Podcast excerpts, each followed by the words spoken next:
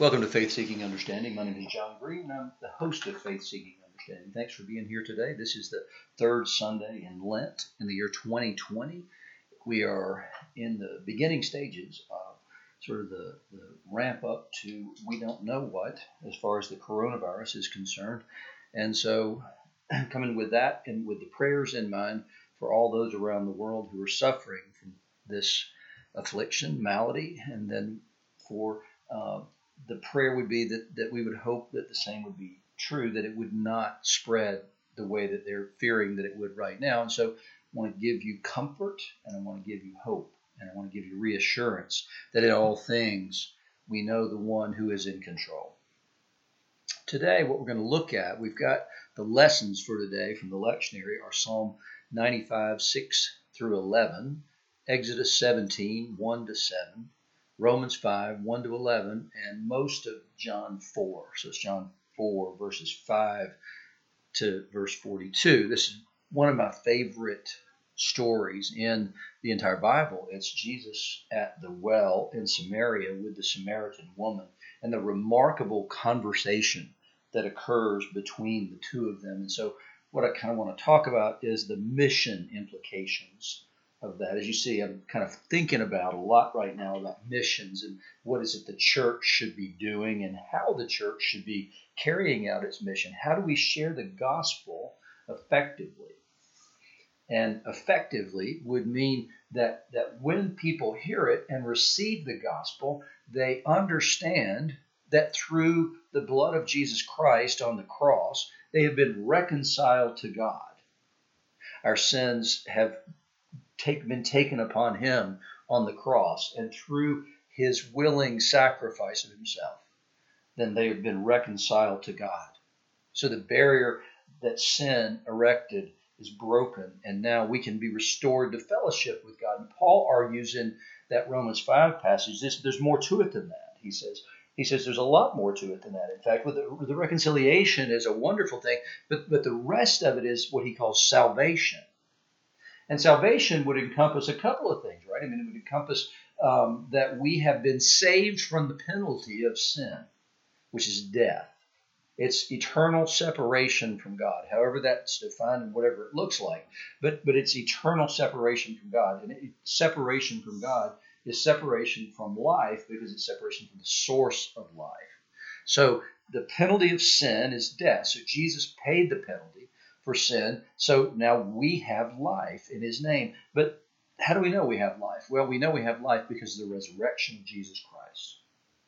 The resurrection tells us that the penalty for sin has been paid, the, the price for sin, death, has been paid, but it's also because of Jesus' righteousness, he was raised to life and raised to life eternal.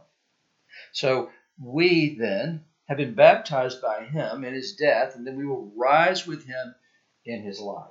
And so we have been risen to life. And so salvation isn't just the reconciliation with God.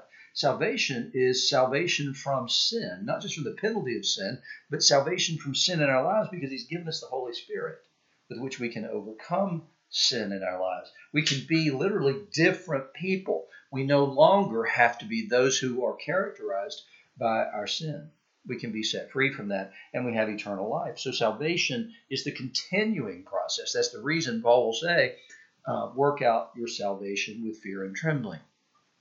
In other words, we should walk before a holy God with fear and trembling in the light of the knowledge that we are children of God.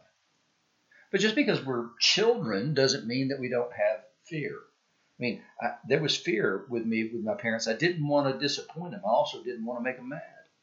So fear and trembling is not wrong in the presence of a holy God, even though that God is our Abba, our Father, our Daddy. So we've got to keep both those things in mind as we walk before Him and we work out our salvation, which is life. Because we've been saved from death to life. So there's two aspects. There's the reconciliation part and then the salvation part. And the salvation part's all about life. It's this life, but it's also eternal life. It, it's not either or, it's both and. This life is meant to be sort of a prelude to the eternal life that we will live, and it should be lived roughly on the same terms. We should be preparing ourselves for that kind of life by the life we lead here. We should pursue that life, that life of righteousness, that life of joy, that life of worship. And so um, that's not always the case in Christianity. I don't know why that is. I don't know why it isn't always true in my own life, but there's things that come in front of us and cause us to fear, and then we don't handle that fear well. And I was talking to a friend of mine just this morning at the gym, and we were talking about um, the fact that occasionally it, it must seem to God that that we have reverted to becoming small children. I think sometimes God, when He hears me pray, when He hears me with my frustration and my discouragement, I think He stands there and just shakes his head and basically says, John, I'll give you a minute here, but I'll be here when you're done with your little tantrum. That that's characteristic sometimes of the people of God. And so that's part of this today's lesson is from the Exodus 17 passage. And the Exodus 17 passage couples with that Psalm 95 because Psalm 95 says this it says, Do not harden your hearts as your forebears did in the wilderness at Meribah and on that day at Massah when they tempted me. They put me to the test, though they had seen my works. And so, what Exodus 17 is about is they have come out of Egypt. God's done these wonderful, miraculous things, and He has shown Himself not just to the Israelites, but also to the Egyptians because they've seen these miracles, and worse than that, they've experienced the bad side of those miracles. Their livestock were killed while the Israelites' livestock was spared. Their firstborn died while the Israelites' firstborn, those who were obedient at least, um, didn't see that carnage, that genocide. So then they come out, God takes them out of Egypt, and, and they leave with lovely parting gifts.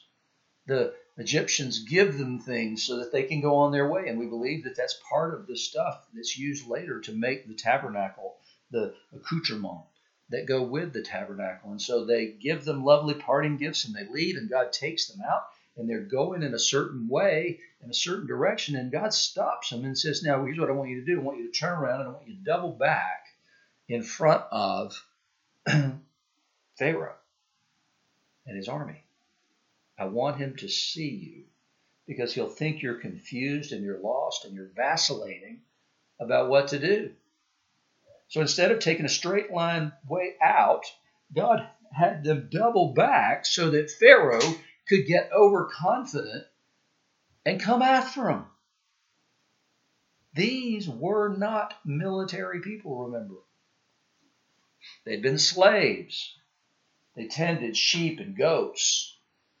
It's the reason they got the land out in Goshen. Pharaoh didn't want to have sheep and goat tenders in his kingdom. That's not that wasn't a socially acceptable profession. So so that's who they had been. They hadn't been in the army, but Pharaoh's army now comes after them. And they flee and they flee to the Red Sea. There's an immovable obstacle in front of them, and a marauding army, the greatest in the world, coming after them. And God put them there and the people panicked. Moses kind of panicked a little bit. And then God says, Don't worry about it. Go out there, stretch out your staff over the Red Sea. It'll be okay. Took some faith for Moses to do that. But Moses had used that staff before many times, that God used that staff because he turned it into a snake, turned it back into a staff, did other things with that staff.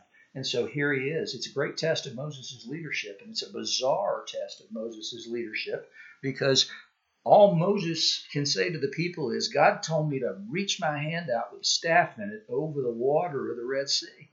But he says, Stand and you'll see your salvation. Moses had faith, whether the people did or not. God parted the waters. They went through. They got to the other side. Pharaoh's army rushes in. The water rushes over them. They all die. They sing this wonderful song of salvation, the first worship song ever in Exodus 15. Now we're a couple of days later. We're out in the wilderness and we're at a place called Rephidim. And at Rephidim, the people began to say, We don't have any water. It's not that the, the Hebrew here is not that it's the present moment where it's the problem. What it is is they're seeing that soon and very soon, as Andraé Crouch would say, we will need water. And so they came to Moses and said, Give us water to drink. And they quarreled with Moses. Give us water to drink. The implied part, Moses. And Moses says, Why are you quarreling with me? Why are you testing the Lord? But the people thirsted for water, and they grumbled against Moses and said, Why did you, parentheses, Moses, bring us up out of Egypt to kill us and our children and our livestock with thirst? So Moses did the right thing. Another great test of his leadership that he passes with flying colors. Moses didn't cry back at the people. Moses cried to the Lord, What shall I do with this people? They're almost ready to stone me.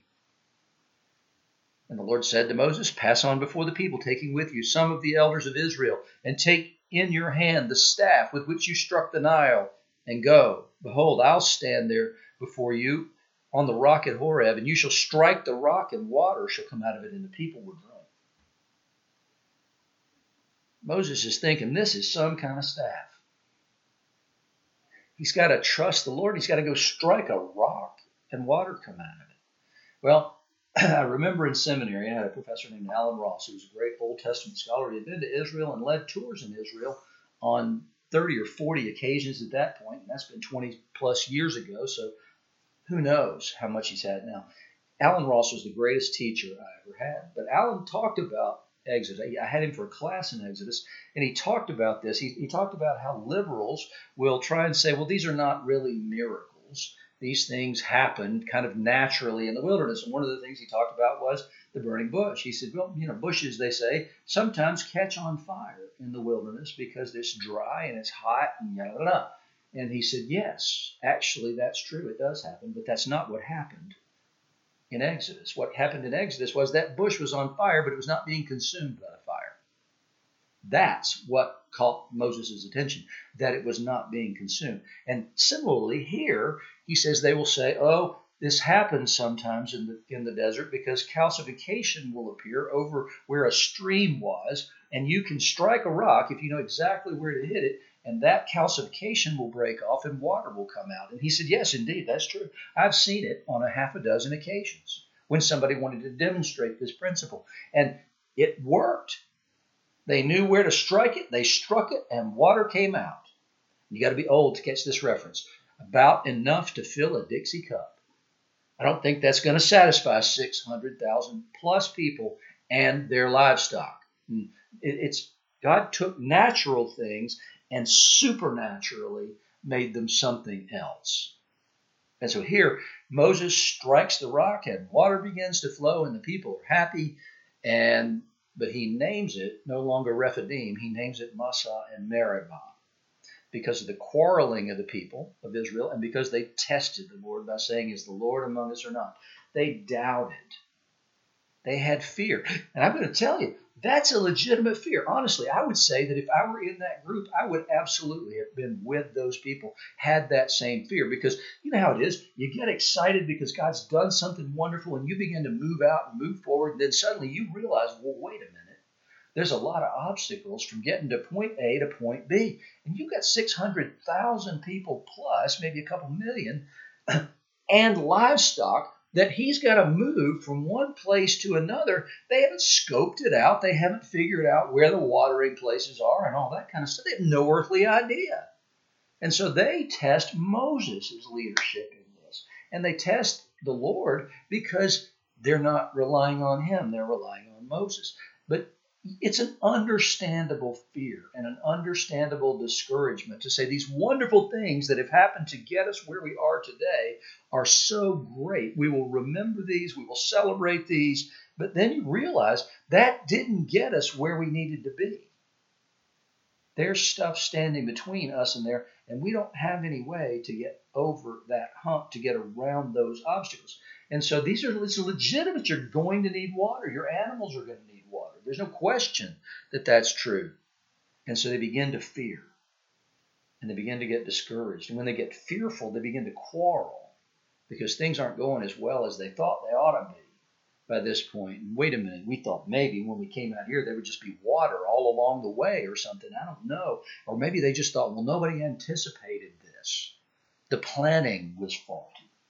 So what happens is they get discouraged and they come and they fuss at Moses. And Moses rightly sees this as that's not my responsibility to provide water for this people, it's yours. And God does. And He does it continually, all the way through the route of the Exodus. So that discouragement strikes among people. We see in this passage from John this story of the woman of Samaria at the well. A woman who is not obviously discouraged to us, but she is discouraged. And if you spoke with people from that area and you just read them this, they would say, She's a bad woman. Because here's what it is. This is right at the very first of this thing. Jacob's he came to a town of Samaria called Sychar, near a field that Jacob had given his son Joseph. Jacob's well was there, so Jesus, wearied as he was from his journey, was sitting beside the well. It was about the sixth hour, which is noon. And this is when they would immediately react. A woman from Samaria came to draw water had another professor. His name was Ken Bailey. Ken Bailey wrote multiple books. He was a professor at a different seminary in Pittsburgh, but he came and taught a class when I was there at Trinity.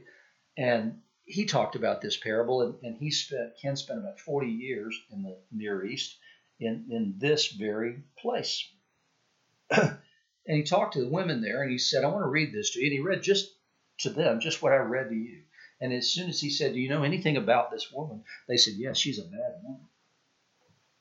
He said, How do you know that? It's because women don't do two things that she did. Women don't get water in the middle of the day. You get water early in the day or late in the day because it's cooler.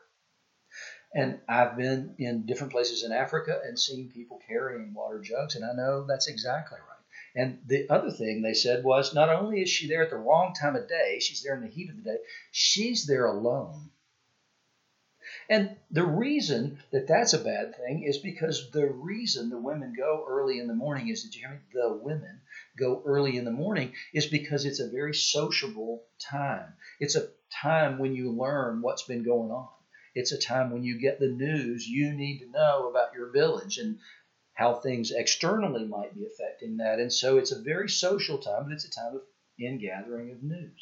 And so it's important that everybody go at the same time. So everybody's up on everything they need to know about. And so you want to be there when everybody else is there. But this woman wasn't.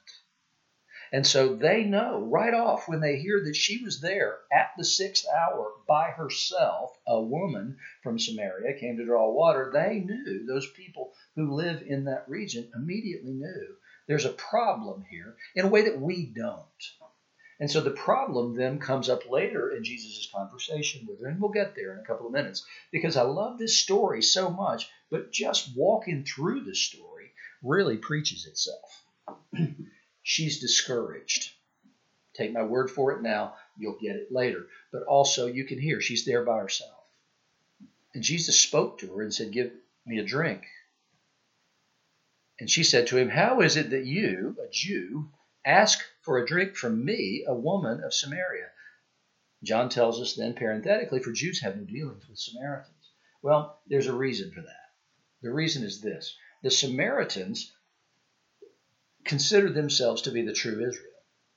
They consider that the original place for worship, which is true, was at Bethel, and that Jerusalem is actually a corrupted version of Judaism that this is not what God wanted. God told them way back Bethel was the place where the house of worship was. That's where Samuel was. That's where all the Eli was.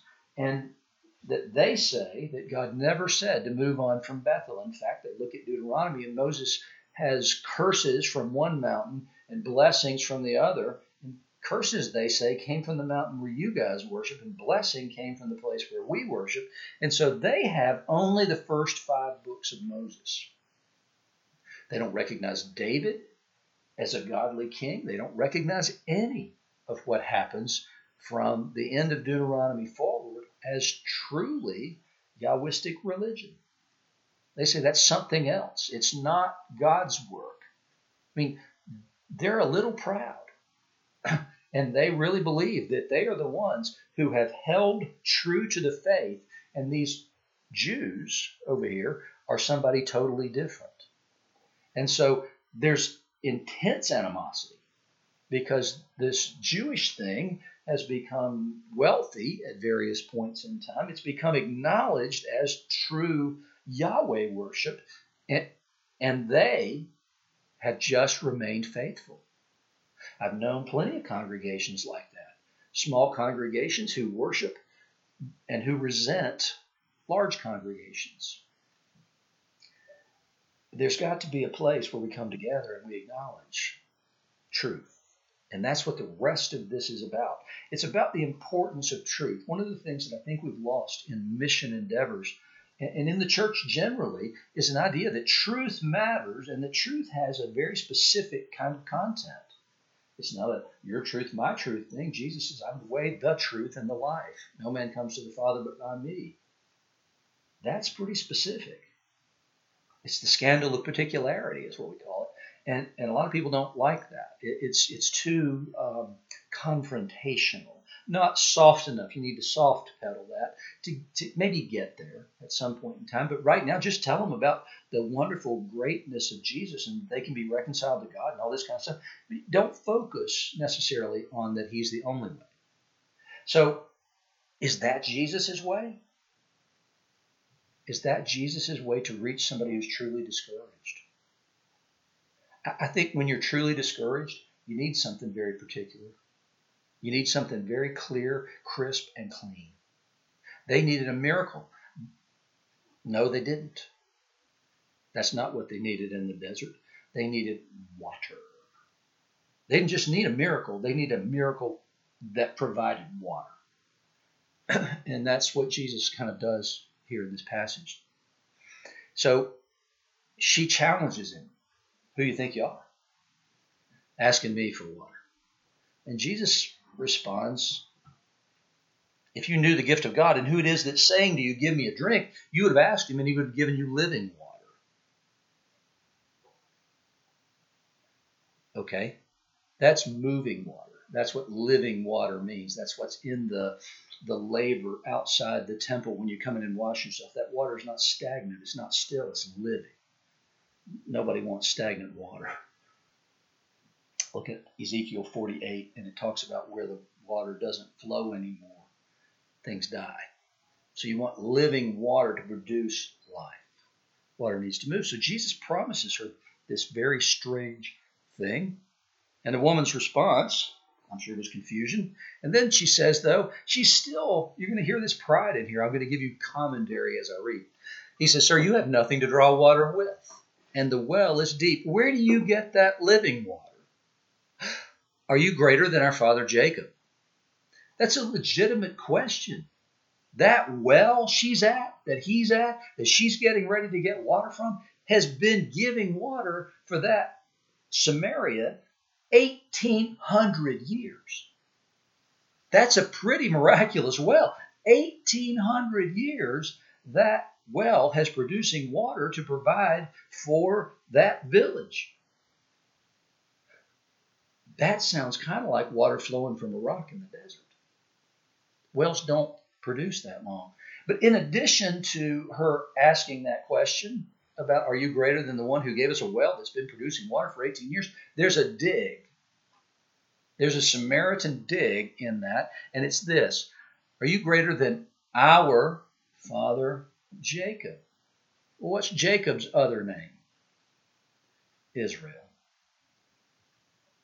And she's saying he's our father, Jacob. He gave us the well and drank from it himself, as did his sons and his livestock. She's asked a legitimate question. Are you claiming that you can do something more than Jacob did in giving us this 1800 year old well? And Jesus said to her, Everyone who drinks of this well, this water, will be thirsty again, but whoever drinks of the water I'll give him will never be thirsty again. The water that I give him will become in him a spring of water, welling up to eternal life. Did you hear it? His answer is yes, I am greater than Jacob. What I have to offer is orders of magnitude greater that you can't even comprehend. And it's freely available. He has offered it to her. He has led with grace by making this offer to her. and here again, here we go back to this woman is desperate. Listen to her response Sir, give me this water so that I will not be thirsty or have to come here to draw water. It's a source and a place of pain, not of joy, in that woman's life. It's the, it's the symbol of her isolation from the people she lives among every single day. It's a painful thing to go there by yourself in the middle of the day to draw water because you're not welcome when the respectable women come in the morning. So we know she's desperate. And then Jesus does what nobody would tell an evangelist or a missionary to do. And he says, Go call your husband and come here. The woman answered him, I have no husband. Jesus said to her, You're right in saying I have no husband, for you've had five husbands, and the one you have now is not your husband. What you said is true. I can't think of, of anybody who would say, Hey, here's the way I want you to go out and share the gospel with somebody. Anything you happen to hear as a word from the Lord or whatever about their sinfulness, go right there immediately. Make the promise of the gospel. Give grace. Get the person to want what you have and then immediately point out how awful they are and how they're not worthy to receive anything like that. But the reality is, sin has to be dealt with. If grace is to be grace, I have to deal with my sin. Grace is means nothing if I get it without having to deal with sin. What I need to understand is my own unworthiness to receive this incredible gift that's on offer, and, and Jesus went there with her. It's her pain, it's what's causing the problem. And you got to expose the problem to lay grace on top of that and allow it to do the work it can only do when you have that understanding. It's a beautiful thing. We don't need to treat people as though they were less than us if we know their sins. We don't need to major in other people's sins. We need to major in grace and truth. Those two things must always go together. We can't offer grace without truth. It's just not what's done. Jesus, though, with this woman who is a sinful woman and separated from the community, not claiming to be a religious uh, dynamo, he leads with grace. In other instances, when he deals with Pharisees, for instance, he leads with truth because they think they have no sin. And so Jesus exposes their sin. Grace is always on offer. But if you think that your righteousness is enough, Jesus always leads with truth. If you don't, if you're outside, Jesus always leads with grace. Never leaves out truth, but leads with grace. So the woman's response to that is, Sir, I perceive that you're a prophet. You know something you couldn't know. Our and then immediately, I mean, she she oh, I, you're you're right, is essentially what she said. But then, very quickly, said, I don't want to spend any time here. Let's not tarry over my sin. Um, you're, you're, pretty special. You, you're a prophet. Uh, our fathers worship on this mountain. But you say that in Jerusalem is the place where people ought to worship. How typical is that in a conversation, right? Somebody begins to, to get convicted. They begin to see some, and what they what do they want to do? They want to go to a religious controversy. Let's go back there. I feel more safe with religion than I do with you that personal thing that Jesus brings, it is hard to deal with, frankly. It's too personal. Let's go back and let's default to religion and let's talk about that. Let's deflect and move back to there. And that's how a lot of conversations go when you're talking to people who are non-believers. Is they're going to want, want, want to fall back on what, what they can perceive to be a religious controversy. I was in, in, in a forum one time online, and there was a discussion going back and forth about something that had been found in science that was possibly the missing link from uh, humans to something pre-human, and it was a streak of some sort. I don't remember now what it was, but it was about a dozen years ago, maybe something like that. And and I said something about, pardon me if I don't jump on board with this right now. because you know science has made a lot of claims in this realm that it's had to back up on it. And somebody responded, "Now I, I don't um, at this point reveal myself. Nobody knows who I am or what I do." So the person responds and says, "Well, that's the beauty of science. It has um, checks and balances and peer reviews and all this." I said, we'll tell that to." The um, the generations of people believing something like Piltdown Man was the explanation. And his next response to me was, Don't get me started on the 200 plus errors in the Bible.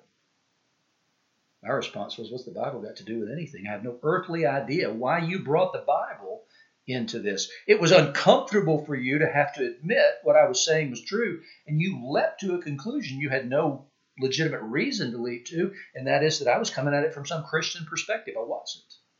I wasn't bringing my faith to the table in that discussion. I was questioning science because those were legitimate questions. But it's easier when it gets uncomfortable to default to something like a religious controversy, and that's what she does. And so Jesus says to her, Woman, believe me, the hour's coming when neither on this mountain nor in Jerusalem will you worship the Father. It doesn't matter. He says that whole thing is going away tomorrow. And in fact, he says it's now. You worship what you do not know. We, the Jews, worship what we know, for salvation is from the Jews. So, not only does Jesus break this cardinal rule of don't point people's sin out to him, what does he do next? He says, You worship what you do not know. You are led astray. You worship a false God. You're wrong in what you believe. We worship what we know. Salvation comes from the Jews. That is not what any Samaritan believed. They believed they had been faithful. Jesus says, You're wrong. You're completely wrong. He's not saying, however, in the dismissive way. He's telling her the truth. Nobody tells a missionary or an evangelist or a witness to tell people what they believe is wrong. That they just don't even, that everything you believe is wrong. But Jesus says truth matters. And then he says, But the hour's coming is now here in him when the true worshipers will worship of the Father in spirit and truth, for the Father is seeking such people to worship him. God is spirit, and those who worship him must worship in spirit and truth. The woman said to him, I know that Messiah is coming, who is called Christ, and when he comes, he'll tell us all things. What they believed was from Deuteronomy. Moses said, Another prophet will come like me. Listen to him. So she says, He will tell us all things. And Jesus' response to her is the most mind blowing thing in, a, in the entire Gospels. Jesus said to her, I who speak to you am He. I'm the one you're looking for. Do you know he didn't tell anybody else this? Nowhere in the gospel records does Jesus make a straight, flat statement like this to somebody. And who does he make it to? this sinful woman who is an outcast from her own society, only society she can be in. She's an outcast from that society because she's been sinful and wicked. And that woman, Jesus finds worthy of making a straight statement on him. Absolutely stunning that that's the only place anywhere in the Gospels he makes anything like a statement like that. And he makes it to maybe the worst person we meet in all the Gospels as far as society is concerned. But Jesus doesn't want any misunderstanding with this woman at this point. He reveals himself to her just as he had revealed herself to herself and said, I know you. I want you to know me in the same way amazing thing. And then the disciples come back, and, and their question is, What the heck? Why are you talking to a woman? They, they're so confused by this. The woman then does this remarkable thing. She's come there to get water. And then John tells us so the woman left her water jar and went away into the town and said to the people, Come see a man who told me everything I ever did. Can this be the Christ? That's remarkable in another way because it's exactly what you read in John 1 verses 43 to 51 when when the first two disciples of John followed Jesus the next day they went and said almost exactly to this we think we found the Messiah and with Nathanael. Jesus says, Before Philip saw you under the fig tree, I saw you there. So, sir, I perceive you're a prophet, is exactly how Nathanael reacted. And because he perceived that, the immediate reaction he has was, You are the Son of God, the one who is coming into the world. This woman did exactly what the disciples did. She reacted exactly the same way. And then Jesus goes on to talk about here's the deal, fellas, because they wanted to eat. And he said, I don't need anything. I have food to eat you don't know about. And they said, Has somebody brought him something to eat? He said, No, my food is to do the will of him who sent me, to accomplish his work. Don't say there yet four months. Then comes the harvest. Don't you say that? Look, I tell you, lift up your eyes and see that the fields are white for harvest. So they're sitting there, and here comes everybody from that Samaritan village. What would they be wearing? White. They'd be wearing what everybody wore. Already, the one who reaps is receiving wages and gathering fruit for eternal life, so that sower and reaper may rejoice together. For here the saying holds true one sows and another reaps. I sent you to reap for that which you did not labor. Others have labored, and you have entered into their labor. Many Samaritans from that town believed in him because of the woman's testimony. He told me everything I ever did. So when the Samaritans came to him, they asked him to stay with them. He stayed there two days, and many more believed because of his word. And they said to the woman, It's no longer because of what you said that we believe, for we have heard for ourselves. And we know that this is indeed the Savior of the world. May be true. You may now believe for yourself, which is wonderful and which is the goal of everything. But that woman went from being outcast to hero because she was at the well at the right time and she believed that village owed its salvation to that woman. She didn't want to go to that well. She told Jesus she didn't want to go to that well anymore. I guarantee you, that woman loved that well the rest of her life. It was the greatest place in the world because that's the place she met the Christ. And her life was never the same. It's an amazing thing. In the place of great discouragement, Jesus comes. He brings salvation not just to her, but to her, her entire village. Frequently in Mark's gospel, particularly Mark, records Jesus as saying, whenever anybody believed, don't tell anybody. We call it the messianic secret, is the way it's referred to scholarly. Everybody Jesus told not to go tell did they went and told. That was the very next thing every single one of them did. We live in an age where Jesus says, go and tell. And we don't. We have living water to offer a world that's discouraged, it's hurt, it's in pain, it knows its sin.